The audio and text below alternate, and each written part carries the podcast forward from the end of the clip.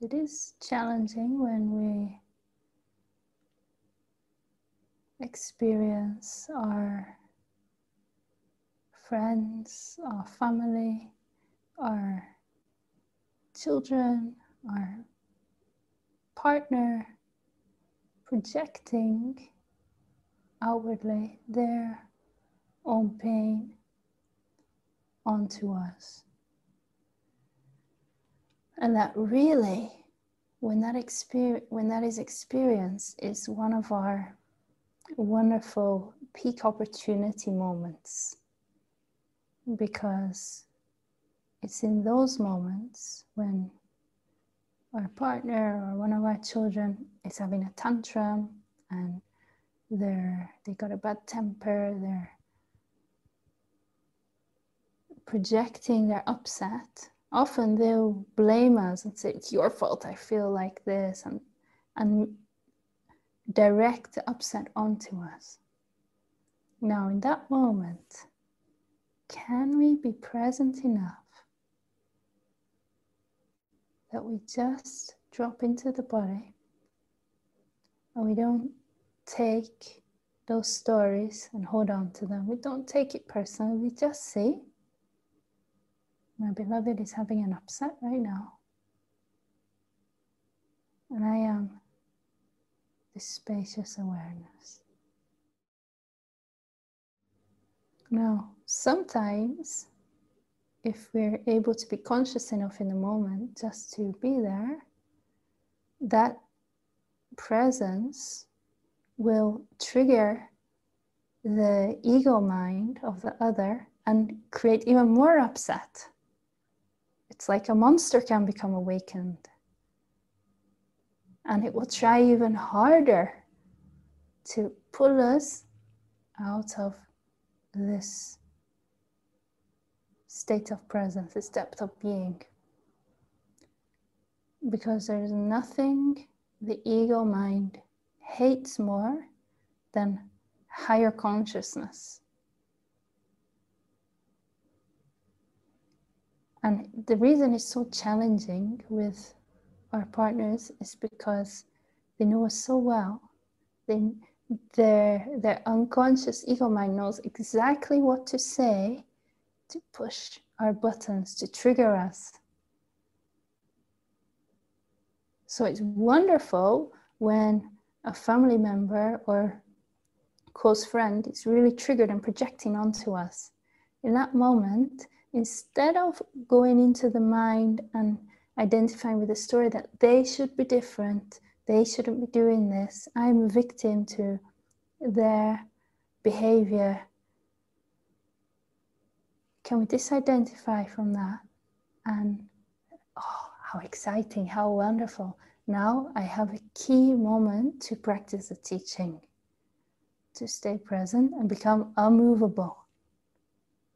Not going to any story, and the mind will go crazy in this moment.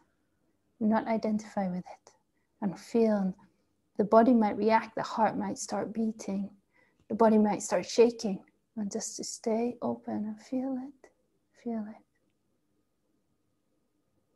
And sometimes the feeling comes, the right thing now is just to remove myself from this situation. I'm going for a walk, I'll see you later.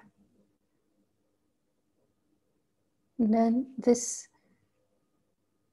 ego mind has no one to play with.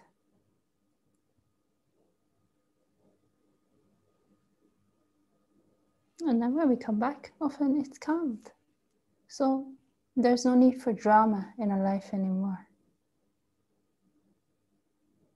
When we engage with it and we go to that level that the other invites us to, we become part of the unconsciousness.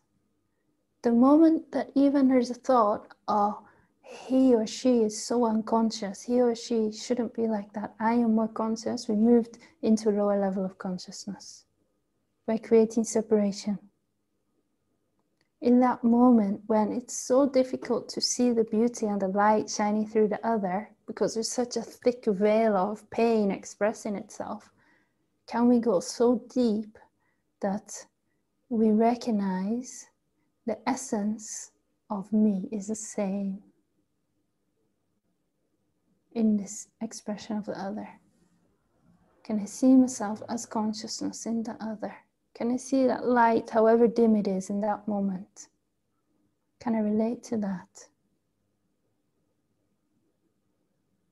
Without being defensive, without attacking back. Just natural, neutral. And if some words are required, they will rise in the moment from this depth of being. And that's how you recognize that you're making progress on the human level of the spiritual journey. Because you'll see that there's much less drama and chaos in life. There's much less projection of upset. There's much more capacity to just be, to allow others to be as they are.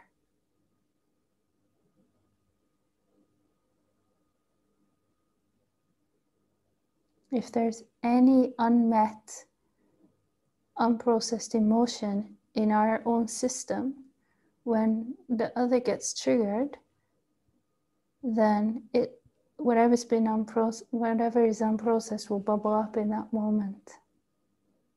And it's an opportunity for us to meet it with gentleness, with love.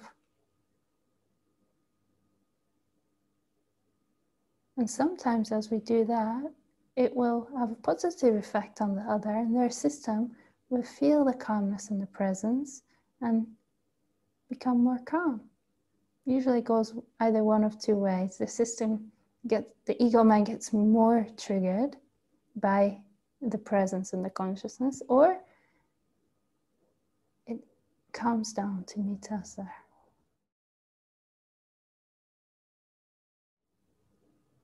Either way, we're not affected because it's not taken personally, it's not engaged with. We're actually using the opportunity for our own spiritual deepening. And that's what every challenge is for. So the, the challenges will never stop, and we shouldn't even want them to stop. The challenges are the most wonderful things. Because the challenges support us to deepen. Without the challenges, how would we even go deeper into surrendering? Deeper into feeling, deeper into being, deeper into our true self, which is infinite.